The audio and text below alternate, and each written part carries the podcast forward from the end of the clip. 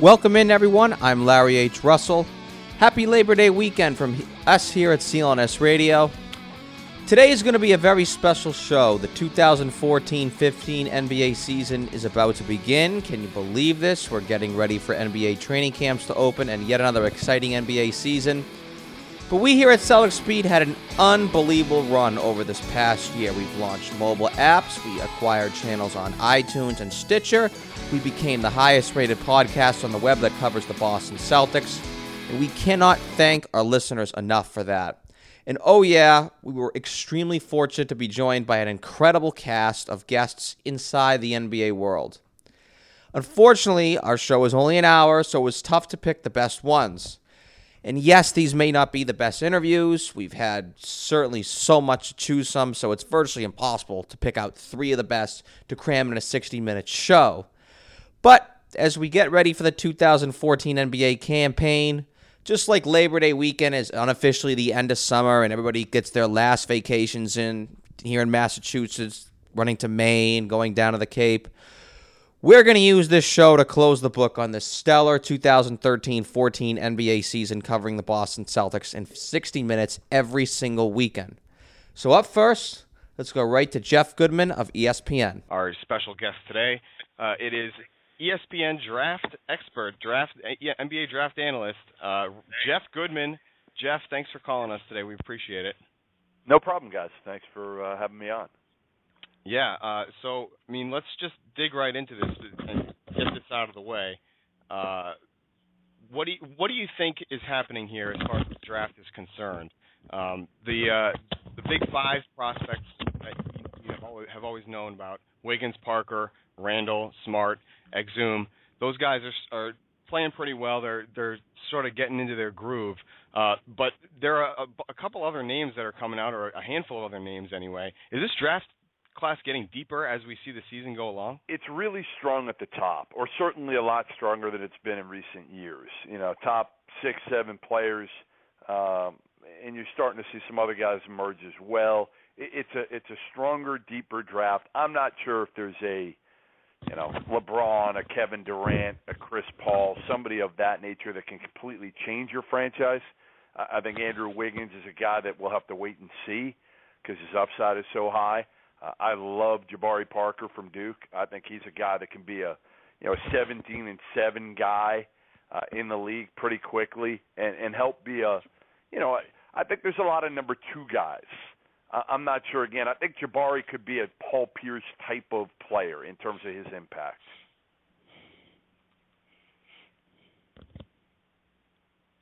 Rich, you have anything for him right now? Um, yeah, a couple other names that I see kind of creeping into the the conversation with kind of um, are you know guys like Joel Embiid in in Kansas, the the big guy, and then another name I'm starting to hear is uh, Zach LaVine, a point guard from um, UCLA. I mean, did, did any of those guys realistically have a chance to kind of crack into that upper group with the uh, the five that we've already mentioned? I think it's two right now. I think there's a you know it's Andrew Wiggins and Jabari Parker Parker to me are one and two, and then there's a next tier, and and that next tier is you know Julius Randle, uh, a, six nine, two hundred fifty pound physical specimen, a freshman at Kentucky, Joel Embiid, who's a skilled seven footer uh, at Kansas, Dante Exum, who you guys mentioned earlier, is kind of a combo guard from Australia, who looks to be going to the league. Uh, he may still talk a little bit about going to college, but I think from everything my sources have told me, he's leaning towards going to the NBA draft. You obviously have Marcus Smart. You have Aaron Gordon at Arizona, who's kind of a combo forward right now. Uh, Noah Vonleh. So there, there's a lot. Zach LaVine, I think, is fighting his way from behind. He shot the ball extremely well so far. He's a guy a lot of people didn't know much about. UCLA freshman, really athletic wing. You know, he could climb into that mix. Uh, we'll see. It's still a long season for a guy like that. But I think there's probably again, you know, Wiggins, Parker, Randle, Embiid, Exum, Smart, to me are the clear top six today. And then there's another tier of, you know, Aaron Gordon, Noah Vonleh, Willie Cauley Stein, a seven foot shot blocker from Kentucky. And we haven't really talked about some of the other, you know, if, if there are some other international guys that could maybe crack the top ten. But you know, I, I again, I think the top six is where the draft is at. and, and I think that's where you get scared right now if you're a Boston Celtic fan because, uh, frankly, right. they're nowhere near that top six. Right, yeah. And Jeff, I was going to say, people out there listening might be thinking, well, why are you guys talking about the top five or top six? Because uh, if the Celtics continue to play the way they've been playing and the rest of the East continues to be terrible, yeah. uh, they are not going to even be in the lottery, and they will be picking from the middle. So uh, are there players out there in the middle, or do you do you think the Celtics may be able to to trade up uh, in this draft? Of course, they'll be looking to do something like that. But first, are there players that you might see in the middle that could contribute to this team next year uh, if everybody else is healthy and still around? Yeah, I mean, absolutely. There's guys in the middle that, and Danny Ainge has done a great job of evaluating guys over the years. He's out there. Uh, he's that's probably one of his biggest strengths, to be honest. But you know, the other thing is for Celtics fans, you're still 11 and 14. Okay, you're. It's not like right now you're you're you know 10 games in front. I mean, if you look at where let, let's say right. Brooklyn is today, you're you're three games basically, or two games over Brooklyn. Uh, you know, the Knicks, they look like a train wreck right now. You're only about four games ahead of the Knicks who are towards the bottom of the Eastern Conference. So all it's going to take, all it's going to take is one bad stretch. You know, one, uh, you know, one five-game losing streak, and you're going to go from where you're. I think what are they? The number four seed right now in the East. Mm-hmm. Yep. Something like that. You With, yeah, go with from with the a terrible record. yeah, you could go from the four seed to a team that is in the equation for one of the you know top draft picks in the span of two weeks. So that's why you know they still need to be talking draft, and you know obviously with with Rondo coming back, how does that change the the entire complexion of this thing? Remember, their their record last year with Rondo, I believe, I could be wrong, was worse than it was without him. Yeah, so, I think that again, that absolutely is correct. Something to think about. That's all. I, listen, I'm not the biggest Rondo fan. I never have been, uh, just because again, I think he he over dribbles. Uh, he's not a great shooter. I don't think he defends like he used to. He's a very good player when he wants to be, and, and he's not a leader. And that's going to be the key for this team: is how do they how do they react? How do these young guys react uh, when Rondo's on the team? How does Jordan Crawford react to to playing a role, a more minimal role again? Yeah, we talked about that in in the first segment, and to me, that's one of the the most interesting storylines to play out over the next eight to twelve weeks. Is you know, with when Rondo comes back, you know, what happens with uh, with Jordan Crawford? Does he get moved? Does you know, does he make Rondo not expendable, but but at least a, a trade more more palatable, or does Trade he slide into a slightly Yeah. different role?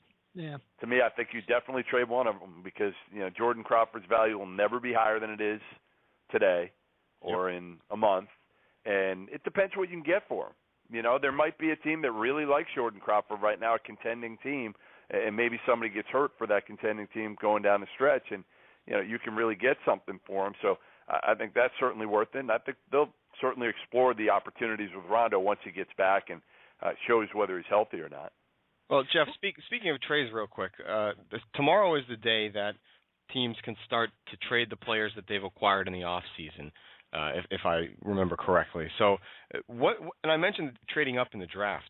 Is there much talk that you know of at this point in the season about tr- trading for draft picks or uh, moving up in the draft? We've already seen Toronto ship Rudy Gay off, so they seem to be sort of giving up on their season already. Uh, Is that a, kind of an anomaly? Are teams trying to play hard, or are they talking draft trades right now? Well, I think it's hard to, to plan that way because you look at teams right now and you say to yourself, all right, if, if I'm going to trade for a draft, how do I know where this team's going to be? I mean, the Phoenix Suns are 13 and 9 right now. I mean, the Phoenix Suns, I repeat, are 13 and 9 right yeah, now. it's, it's so early. What, what, yeah, what does that tell you? You know, you you may think you're trading uh, for a team that's going to be in the lottery in a, in a good spot, and right now, uh, again, you know, a lot can change. So I think you might see, you know, teams trade for draft picks in the future, or, or, or try to, but to to put, you know, to trade a guy right now for, uh, I guess it's rolling the dice. I mean, that's the one thing you do right now is, you know, if, if you can, you know, Denver's 13 and nine right now, so. You know, do you say to yourself, "Hey, I'm going to roll the dice and, and try to get Denver's first round draft pick, and, and just kind of you know, hope that the Nuggets are are going to free fall in, in the second half of the season because frankly they don't have a lot of talent. There just aren't a lot of great teams in the NBA right now. I mean, you're seeing it. You know, again, you're seeing it with the Celtics record. You're seeing it with what the Suns are doing uh, with some of these teams and their records. And I mean, even a Lakers team that hasn't had Kobe, they're two games under 500, right on the verge of the playoffs. There's a lot of bad teams out there and a lot of mediocre players, and that's why you know it's funny when I hear it this season a lot about well the draft isn't that good. It's everybody's overrating these guys, Jabari Parker and Julius Randle, and and I say to them, well, watch the NBA because there really aren't a lot of great players right now in the NBA. There really aren't. I mean, a lot of the the really good ones are either hurt, uh, older, and, and we're kind of seeing a change of the guard right now. And there's a few elite ones that you know are going to come out every night. But look at what LaMarcus Aldridge is doing out in Portland. I mean, he's dominating, and nobody thought. You know, I've seen LaMarcus play since he was 15 years old, and watched him over the years. And I, I love LaMarcus, but I never thought he'd be doing this and dominating NBA games and, and Portland have them in a position where they're one of the best teams in the league. Uh, he's a very good player, but again, I think you, you watch him, you watch Dwight Howard, what he does. Is Dwight Howard really that good? No, I think it's a, there just aren't a lot of really good big guys out there. I agree there. he just I agree there. He can't score. I mean, he still can't score in the post. He's got No no, post move moves. other than overpowering people. That's Go all ahead, he does. Rich. So, anyway, that's Yeah, my my yeah. spiel for that. Yeah, completely agree, Jeff. I mean, it seems like at least you know half, or maybe even as many as three quarters of the teams in the league aren't sure yet whether they're going to be buyers or sellers. And Yeah. you know, one of the things that seems to stand out to me is you know you've got some teams that clearly seem like they have you know less interest in being competitive. Utah, despite their record, you know Phoenix seems to be you know um, Yep. trying to line up for a lottery pick. And you know earlier you mentioned the Celtics being kind of uh afraid of, of where they are right now and getting kind of shut out of that top six. I, I wonder if if there's kind of a uh, a market inefficiency out there right now with so many teams pointed at this draft. Does it really make sense to you know ship away assets for you know a chance at one of these guys, particularly if you're now bringing a 19 year old into you know what will effectively be a losing environment. And you know it's it's dangerous to try to read Danny Ainge's mind as we all know but I don't think he's all too eager for the Celtics to you know really bottom out and maximize the number of ping pong balls they have. If if it happens it happens and and you know he'll he'll deal with it. But I think he's you know really I I love the idea that that, that you talked about you know taking a bet on a team like Denver and trying to you know make a deal to get a, a, a pick from them. That seems like the type of of move that you know um, has low risk, high reward, and the type of thing that Ainge might be looking at.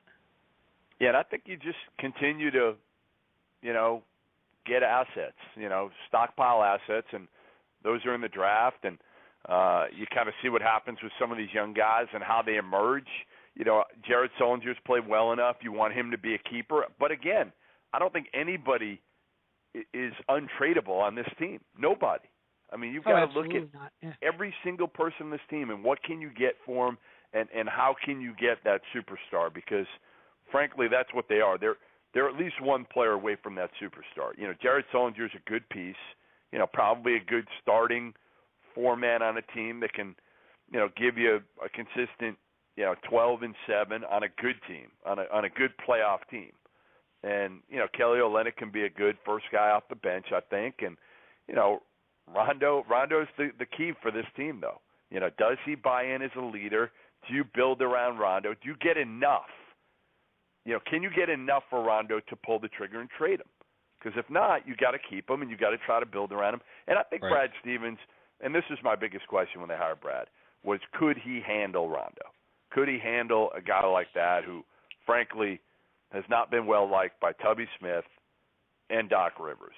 So could Brad, who's dealt with a lot of the highest of high character kids at Butler and low maintenance kids at Butler, deal with a guy like Rondo? And that that's going to be the question here: is can Brad just kind of you know deal with deal with him, hand him the keys, and let him go? And will Rondo be happy, and will everybody else fall in line? That that'll be the interesting thing because if that's the case, you might be one major piece away. But if you deal Rondo, well, then you're kind of starting over, and you're going to need you know, you're going to need a, a number one and a number two guy. Right, and uh, you know what? Stevens has uh, passed the test so far in my eyes. Uh, He's been Oh, even he's keeled, and. He's yeah, he's he's not uh, been on a roller coaster as many coaches may experience when they first step into the NBA. He's the youngest coach in the league, but he's not showing it, Jeff.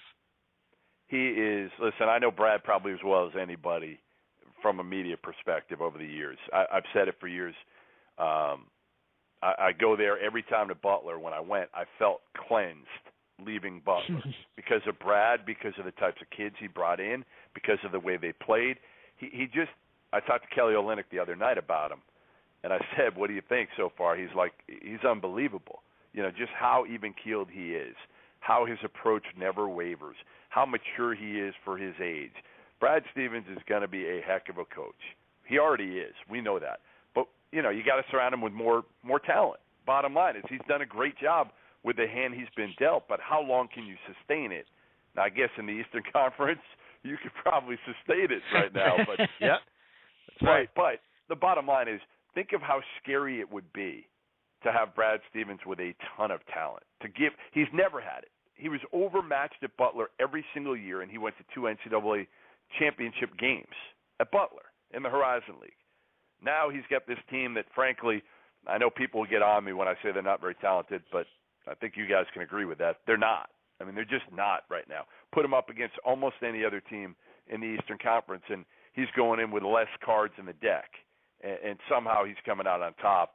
And I, I think a lot of it is because of him, because of him and and the way he deals with these players and the way he gets them to play hard, consistent. Uh, and I think again, he's a great X's and O's guy as well. Yeah, Jeff, I think I think you hit the nail on the head earlier. I mean, the Celtics, if you look at it, they've got the makings of you know a great four through eight or nine on the roster when you look at guys like Green, Bradley, Sullinger, Olynyk, and then you know the, the the big question is where does Rondo fit in in terms of you know being one of those those top three guys, and and who else can you bring to kind of put alongside him to you know kind of serve as as the focal points, and you know earlier you mentioned that you know a lot of these um, you know ballyhooed names at the top of the draft this year that you see as more of kind of you know really solid number two guys, you know with the possible exception of Wiggins, depending on his development. And you know, for the folks that really want to see the Celtics kind of dip into that that the, the very top of the draft, you know, I have to wonder, you know, isn't it you know easier to potentially acquire that that type of number two player by other means, whether it's signing a free agent outright or whether it's taking some of these assets that you've got and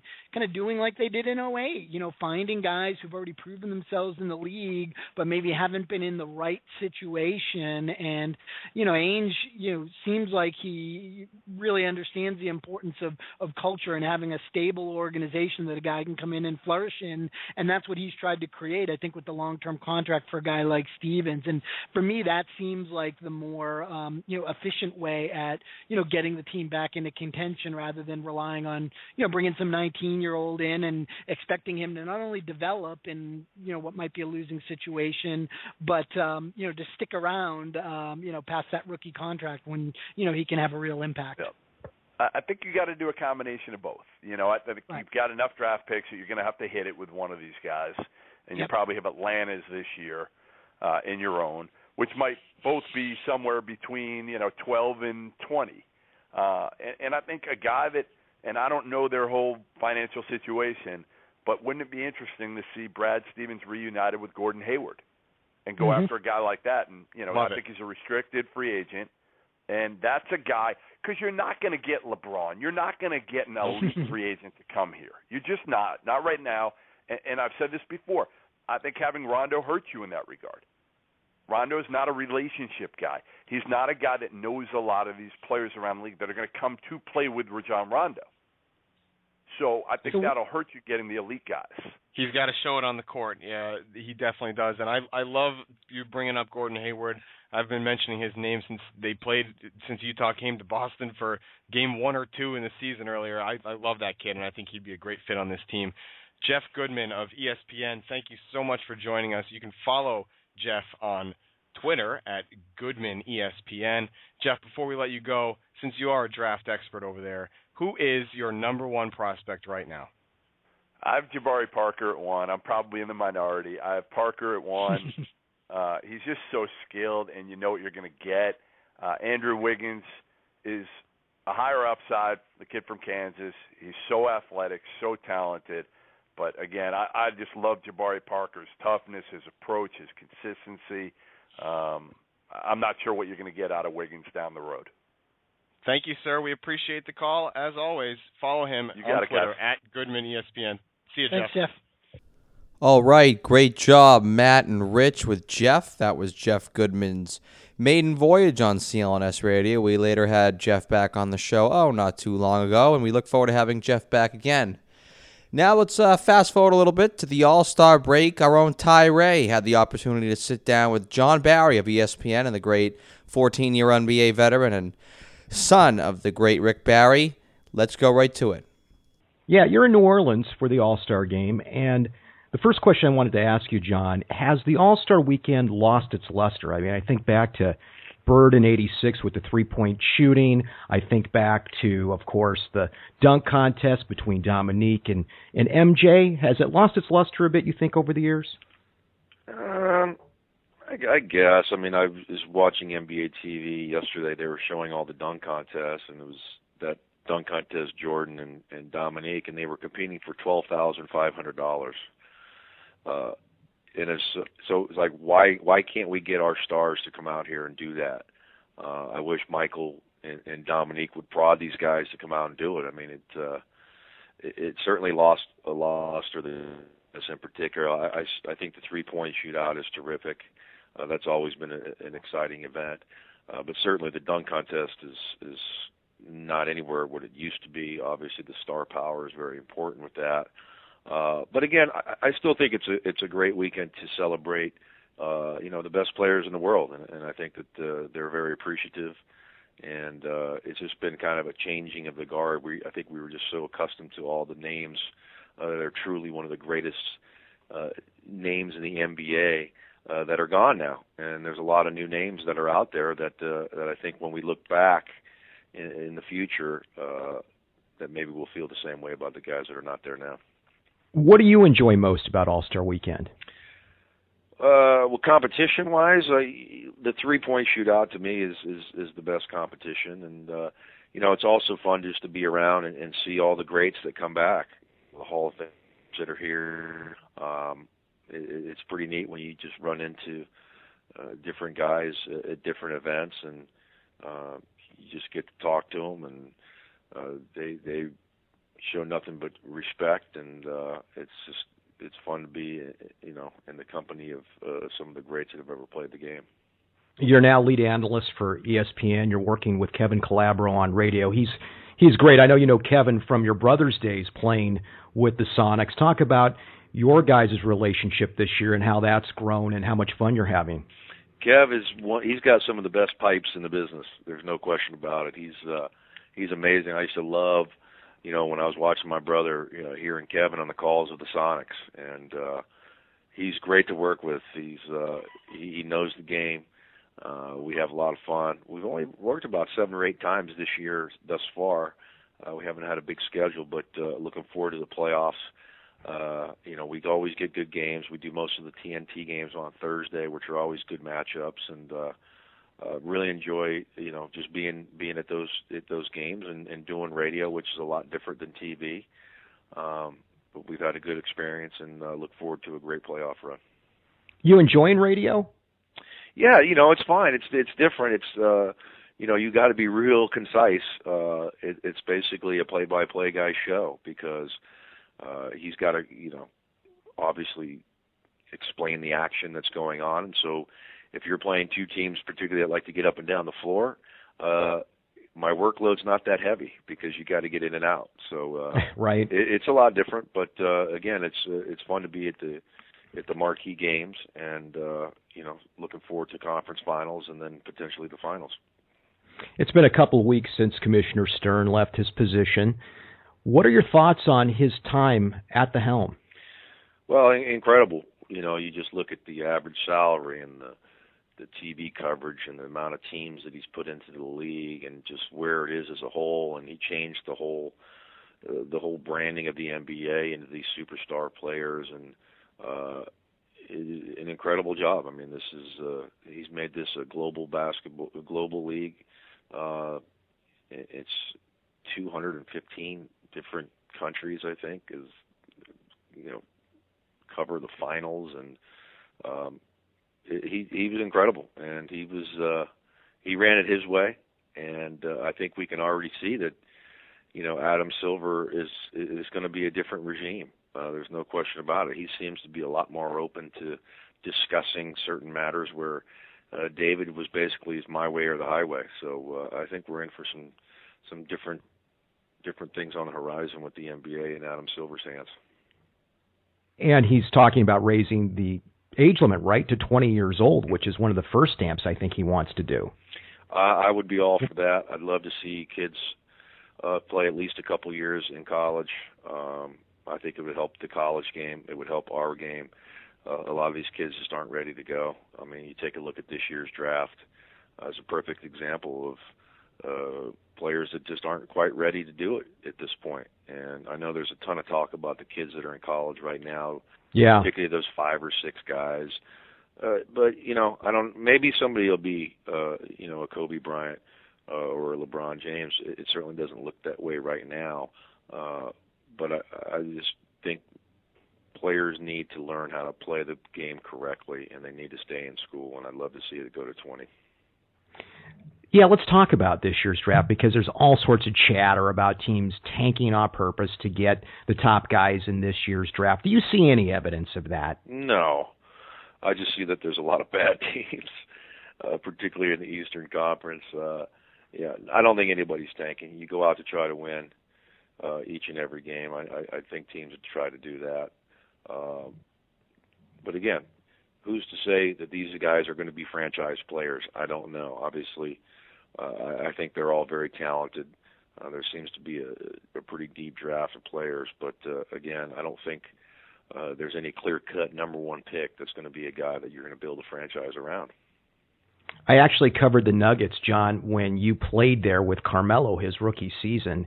And I remember talking to Kiki Vandeweghe when he was GM down there. They nearly took Darko if the ping pong balls bounced the, the wrong direction. That'll tell you what tanking will do for you. Yeah, you know, and also I, I I'm not sure the exact uh, percentage, but the the team that has the the best chance to win the lottery has only won maybe a couple times. Uh, so that's exactly why they've done the lottery because uh, they don't want you to tank, then you get an auto, automatic uh, first pick if you're the worst team. So that has worked. Uh, I know Adam Silver's talked about possibly changing the lottery, uh, doing a rotation thing. I, I've heard, uh, which I, I'm not exactly sure how it works, but everybody would get a chance to get a number one pick over a course of 30 years. That would be pretty strange, but uh, all in all, I think uh, you know it's a it's a good system, and uh, I'm looking forward to seeing all these young players come out. There's a bunch of good good names in college. There's no question about that. Any idea why the West is so talent heavy right now compared to the East? It just seems to fluctuate. You know, a few years ago, it was the East that was dominant, and you know it's flip flopped, and I, I I don't know the explanation. I really don't. Um, it's uh, it's clearly uh, the West is much much stronger, but I still do think the best two teams in basketball. Well, no, I, can't, I have to take that back. Indiana and Miami uh, were my top two teams coming into the season. Now OKC, I think you have to put uh, right there at the top, but those are the three best teams in basketball. So we're 50 games or more into the season, depending on what team. Who's your biggest surprise this year in the NBA? Is it the Suns? Well, the Suns are there, but Portland as well. I, I certainly didn't see Portland uh, being 19 games over 500. I believe that's where they are. Uh, but a great story in Phoenix. I mean, everybody said that that would be one of the worst teams in the NBA. Uh, they've been terrific. Jeff Hornacek has done an incredible job. Uh, them along with Portland, and you know, I, I'm surprised where OKC is based on the fact that they lose Russell Westbrook. Uh, they had the best record in the league here at the break, at the break, at 43 and 12, I believe. Uh, incredible what Kevin Durant's been able to do. And uh, Scott Brooks, I think, continues to get better as a coach. And uh, you know, very rarely do we talk about coaches getting better. It's always about players. But I think Scott Brooks uh, has has become a better coach. And uh, right now, OKC, I would think, would be the favorite to come out of the West. Durant, your MVP? Yeah, I guess. I mean, LeBron, I think is, is is probably getting tired of that talk based on what we've seen him do in the last couple of weeks. Uh, you know, it, it's a tough one to me because I, I do believe LeBron James is the best player in basketball, and it's a lot like when Michael Jordan was in the league. Uh, you know, I think everybody knew that he was the best player in basketball. So why didn't he win the MVP every year? Uh, I don't know. People get tired of it, I guess. Uh, but LeBron James is the best player in basketball, and his role is different than Kevin Durant. Obviously, without Westbrook, uh, there's going to be a lot more opportunity for Durant. He has to score the basketball for them to win. LeBron James doesn't. Uh, you see when Dwyane Wade doesn't play in games, LeBron James can go get 36 points like he did uh, the other night in Golden State and hit a game winner. Uh, so it's just a matter of what needs to be done to win. LeBron's not asked to carry the scoring load on a nightly basis, but he's certainly capable of putting up big numbers. And if he wanted to lead the league in scoring, I believe he could. Do you have any problem with that Mount Rushmore talk at all? No, that's what makes it fun. You know, uh, I was we just brought it up at lunch. I had a meeting here today before we talked about the Mount Rushmore, and it's fun because everybody's going to have different. You know, I, I you you can talk about the guys in the past, you can talk about the guys in the future, uh, or that are playing right now, and you know, do you put Wilt on there? Do you put Kareem? Do you put Russell? Do you put you know? Who knows? I mean, it's that's what makes it fun, and uh, I think Michael Jordan seems to be the only one that everybody's going to have as one of their four, based on all the guys that I've talked to and we've talked about doing. Michael Jordan seems like the only one that everybody is unanimously unanimously uh, unanimous about. Excuse me. I know a guy that would love to be there, and that's Carmelo Anthony, who is an amazing scorer. I covered him when you were on the team in Denver, as I said earlier, in Denver. And what is going on there? What is going on with the New York Knicks? How can you go from having the season they had a year ago to a season like this? It's a complete disaster. Yeah, you know, injuries have played a part. Uh, you know, it was a team last year that, uh, man, it, they they didn't play a whole lot different than they play now. I'm talking style of play. They they made difficult shots last year. They were a one-on-one team. Uh, they had a bunch of players that uh, that shot the ball extremely well. Um, you know, there were a few pieces that have left. Uh, you know, a guy like Novak uh, left the team uh, who spaced the floor. Uh, I don't think Felton's play uh, has been anywhere near where he was last year. J.R. Smith not playing as well. Chandler in and out of the lineup. Kenyon Martin in and out of the lineup. Uh, Stoudemire, I think, has played very well in his limited minutes. Uh, he says there should be no restriction on his minutes at this point. Uh, but it is a uh, it's been a, awful season for them. I think it's going to get tougher. Um, I think they've lost 19 home games already. They only have 10 home games, I believe, in the whole second half of the season. So they're going to be on the road. Uh, so it's going to be tough. There's no guarantee they're going to make it. And even if you, even if you do make it, you know, you're talking about the New York Knicks. Where's your team in the future? What's going to happen to Carmelo Anthony? Does he want to stay and get the extra thirty million dollars? Does he feel like he needs to win uh, to solidify where he stands? Uh, when you look at him as being one of the best in the in the game, it's about winning. And if he goes back to the Knicks, that team's not winning next year, and it's not winning the next year after that. This team has got a lot of work that needs to be done. So it'll be interesting to see what happens to Carmelo this summer. Can you build around him? Yeah, you know, he's a he's a guy that just he he he scores a basketball, and that's what he does, and that's what he does very well. Uh, and I think you just have to have the right personnel around him. Um, I enjoyed my time with him in Denver. I thought he was terrific. Uh, that team, I believe, won 17 games the year prior to his arrival and won 40, That's right. 43 the next year. So uh, the guy does want to win. Um, I, I think he's the he's kind of the lightning rod when things don't go well. Uh, you always look to the best player, and uh, I, I don't think that uh, this Knick team he's put in the in the correct positions at times. I think he has to take shots that uh, because it's forced on him. Uh, they stand, they watch him, and uh, it's a it's a difficult situation. Again, I think you just have to put the right personnel around him, and I do believe he's good enough to lead a team to a championship. Jon, it's an all-star weekend, and yet it's really strange for us that follow the Boston Celtics not to have anybody in the all-star game really representing the city of Boston. How long is it going to take this franchise to get back on top?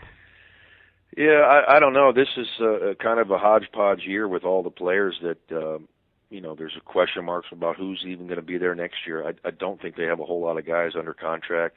There's obviously a lot of flexibility. There's a lot of draft picks.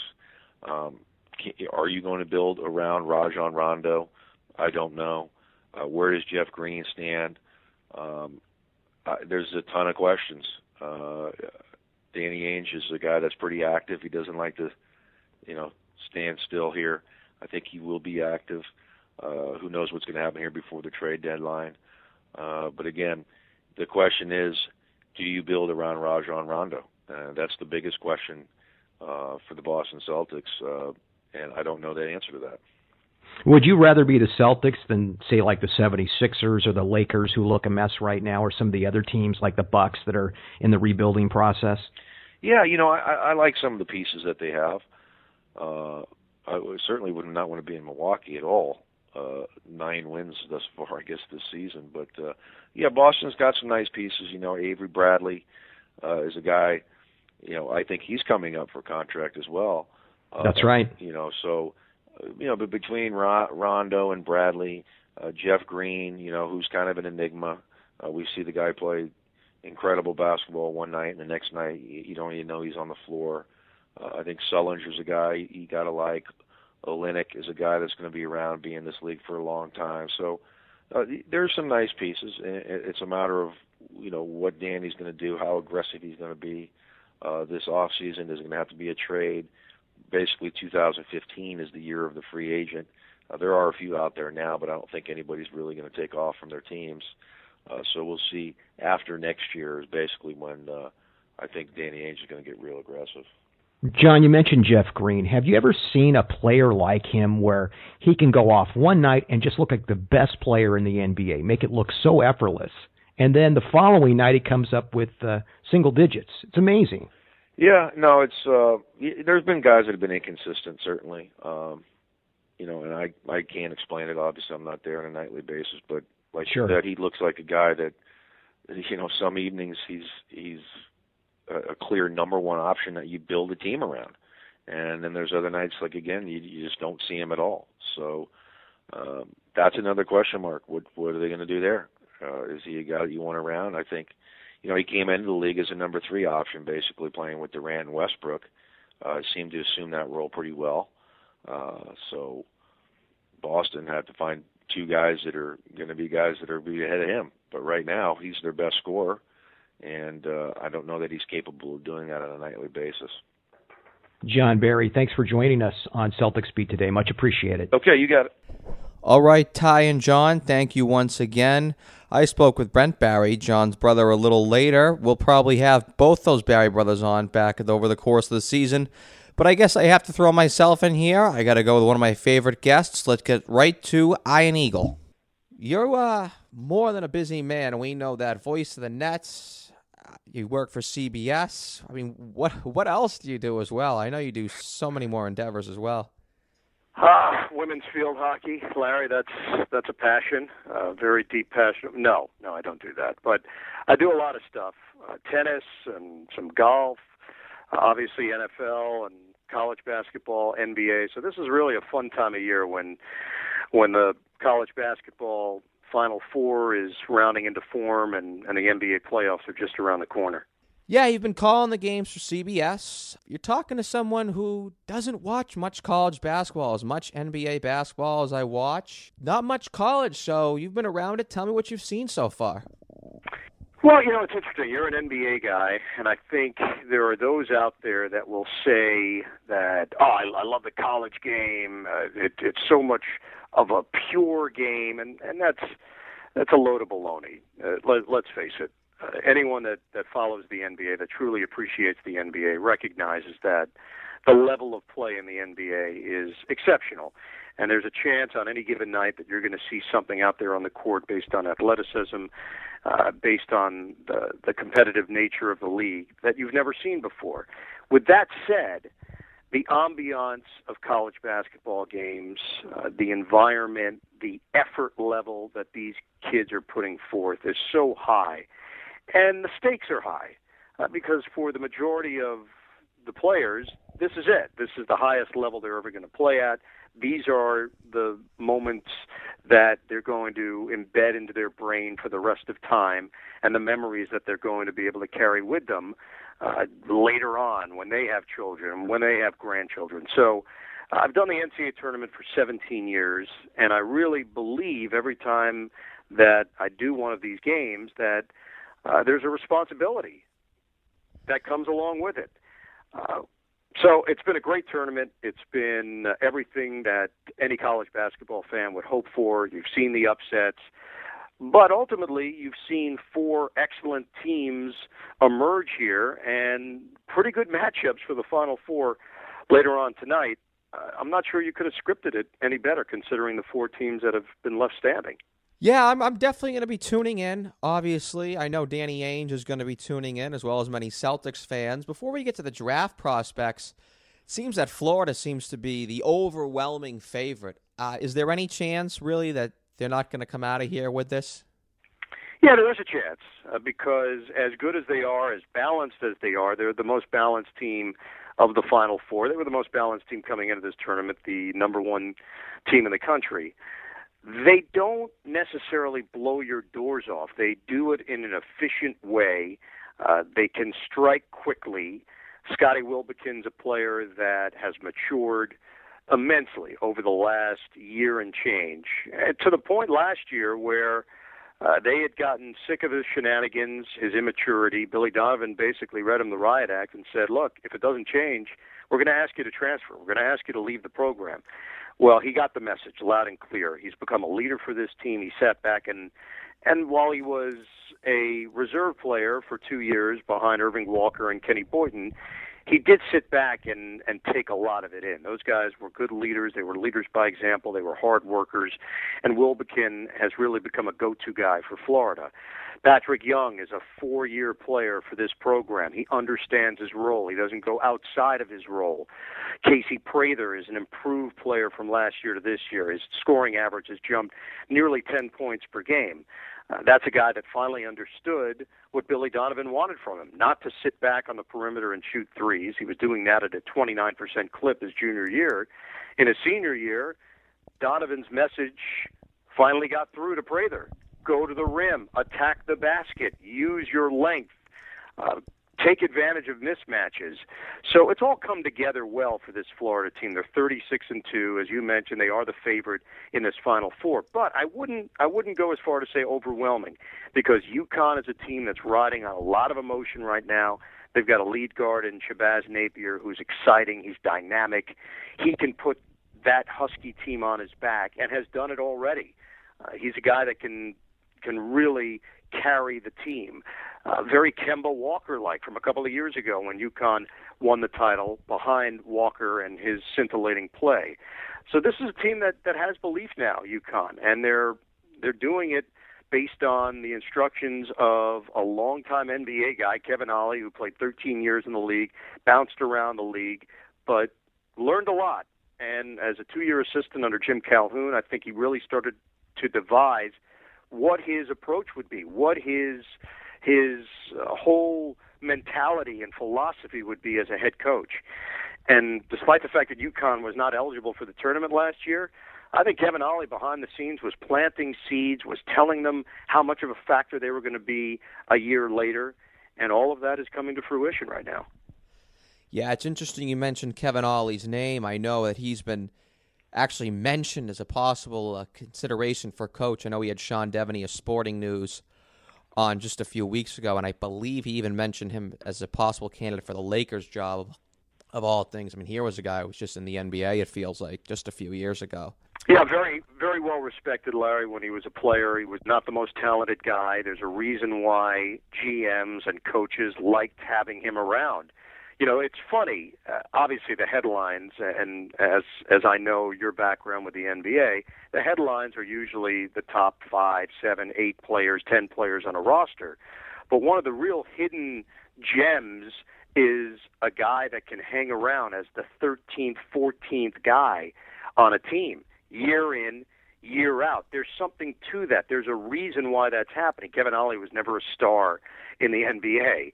He was a guy that had to scratch and claw uh, to make a roster every year. But I think it, it shows how well thought of he was around this league that he could do that, that he could survive as long as he did, and then make the the smooth transition uh, to going back to his alma mater and being trusted with a team and a and a program that was run at an exceptionally high level by Jim Calhoun, a basketball Hall of Famer, multiple championships. So for him to to make that smooth segue into being a head coach, uh, it's not lost on me. It's it's a terrific story. So let's shift more now to these players, these future draft picks here. There's been a lot of talk regarding that if they're overrated or not. I know going into the season, this was a very hyped freshman class, but it seemed to fizzle out throughout the season because people were saying, well, these guys aren't going to be franchise changers. These guys aren't going to be like what Patrick Ewing was when he came out of college or, or right. Duncan. Where do you stand on where these players? I know Chris Mannix from Sports Illustrated. He was on our show last week. He said, "No, I think it's about five guys that could be all stars in this league. You've been watching these games for with CBS calling a lot of games every weekend. Where do you stand on the Andrew Wigginses and the Joel Embiids and Jabari Parkers and whatnot? Yeah, I, I buy into that. I buy into Chris's assessment. Uh, I think you've got impact players in this draft. The, the issue really becomes how quickly you need them to be impact players. Uh, I I do believe that what we've seen, uh, based on the fact that the one and dones have become so popular, that often it's it's asking too much of these players too soon. And the guys, some of the guys that you mentioned, Tim Duncan or David Robinson or Shaquille O'Neal, these guys were in college uh, multiple years, sometimes all four years, and they came into the league ready to contribute right away. And some found themselves in better situation than, than others. We understand that if you go to a really bad team, there's a reason why that team was so bad and one guy is not going to change all that. So uh, I think you've got to weigh the circumstances, and then uh, coaching becomes a big key to me. Uh, NBA coaches. Look, there's not a lot of practice time in this league. We understand that. There's not a whole lot of time to develop talent. But certain guys have a knack. Certain guys have an understanding of how to work a player in, how to avoid uh, the trappings of rookie seasons, running into the rookie wall, m- massaging minutes, uh, having leaders in that locker room that that a young player can lean on. Uh, can Andrew Wiggins be a legitimate NBA talent? Absolutely. Jabari Parker, Joel Embiid, uh, these guys have the have the skills to do it, but to automatically tell you that they're going to be superstars. I can't. I can't say it until I know what team they're going to, what the coaching staff looks like, and what kind of support they have on that team in order to foster their career along. Yeah, I mean that's that's the argument that I've been trying to make as as well as so many others on this show is a lot of these I mean, we have a tendency to sort of blame GMs and point at this guy and oh what a bust he was and oh what a bust that was most of the time when you see these players succeed, obviously they have to have their great individual talents, but they gotta they have to be around a pretty good culture. I mean, you see how the Spurs develop guys; they don't develop the best players, but they. Oh, I would say um, not every single young player that runs through their system becomes exceptional, but you give them that kind of surrounding, they do well. When you bring these guys in a into 15 to 20 win teams every single yep. year, and they just are losing and losing and losing it's like us in a bad working environment, and you lose your own personal motivation, your own personal motivation to get better. So it's, I, I think a lot of these guys, I think it's safe to say that they're not Duncan coming out of Wake Forest or whatever, or like, or even as we didn't see LeBron James in college, but we knew that LeBron was going to be LeBron. But, but he's also a once in a lifetime player. That we're, we're talking about certain guys that have emerged as some of the best to ever play. In my mind, we've got to lower the expectations. It can't be an automatic that you assume. Well, if you're going top five in this draft, you better be a superstar. Uh, there are guys that have long careers, successful careers in this league, make multiple All Star teams, but aren't quite at that epic level. Uh, the example that I was thinking is the moment that you started talking about uh, teams that do it the right way. Let's take a Kawhi Leonard as an example, the San Antonio Spurs. Kawhi Leonard is going to make the All Star team in the Western Conference eventually. I don't know if it's going to be as soon as next year. I don't know if it's going to take two more years. Uh, eventually, that guy's talent level is too high, and his now background being around the players that he's been around for the last couple of years, uh, it's it's overwhelming in his favor. You take the same player coming out of San Diego State and put him on the Sacramento Kings. I don't know what his future would have been. They may have needed too much of him too soon. He may have gotten into some bad habits. He may have uh, fallen into some of the trappings of being in the NBA, being a young guy making a lot of money. I just know the checks and balances were in place for him to be successful in San Antonio. And Gregg Popovich, R.C. Buford, the front office with the Spurs, it's like a machine. They know what they're doing. And if it's not working, they move on. They're willing to accept mistakes in San Antonio. That's the other part of being successful. You can make a mistake, and then you remedy that mistake by either trading a player away, by cutting him, uh, by moving in a different direction. Yeah, it's interesting that you mentioned Sacramento. I think they're the prime example. It seems like they always have these very nice young players that get off of these good starts to their career, but eventually they fizzle out. I think like Jason Thompson, Marcus Thornton, who's actually now playing for uh, the Nets right now, and they just sort of they, they sort of they sort of str- struggle once they get paid.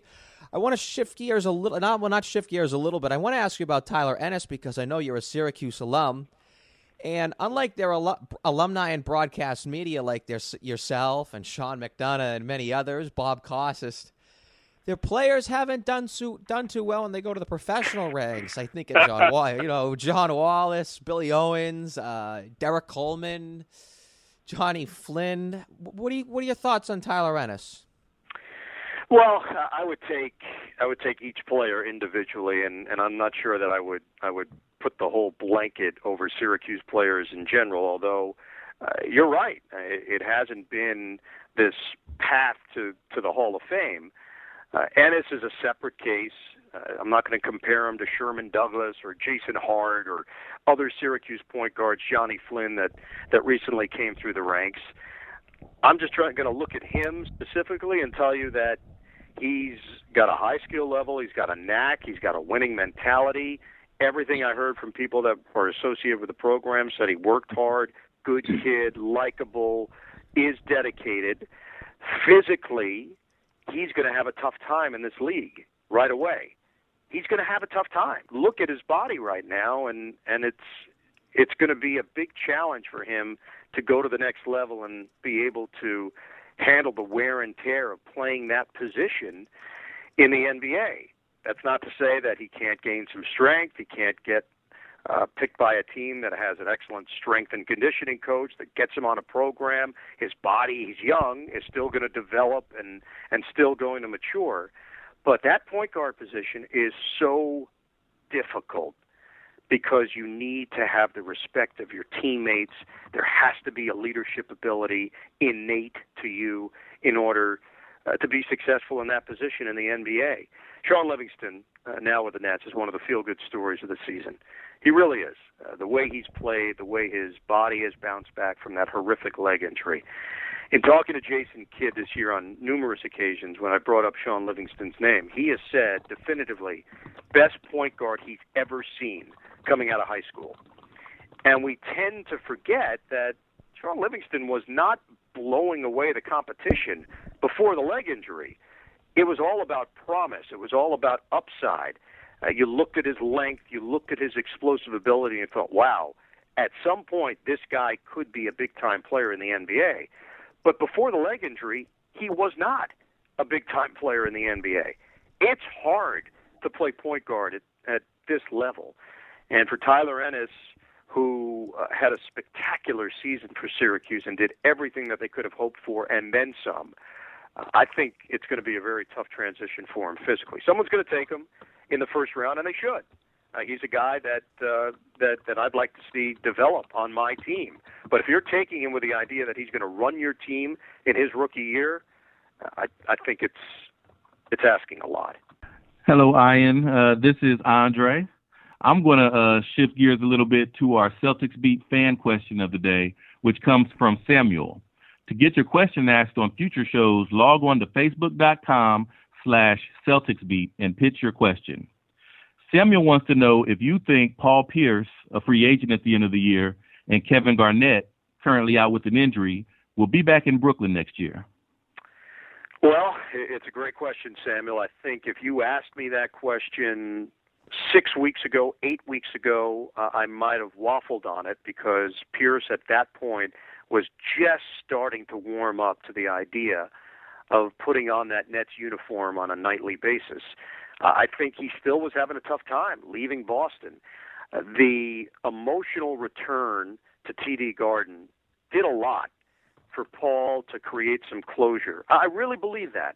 And they did just an incredible job uh, honoring him, honoring Kevin Garnett. Uh, there was a lot of anticipation, as we know, for that late January meeting, and it lived up to it. It lived up to the hype. But I think it also allowed Pierce, in particular, to move on. And he has since embraced the idea of being a part of this Brooklyn Nets franchise. He's engaged with the crowd. He's just more at ease. I think he's become himself again.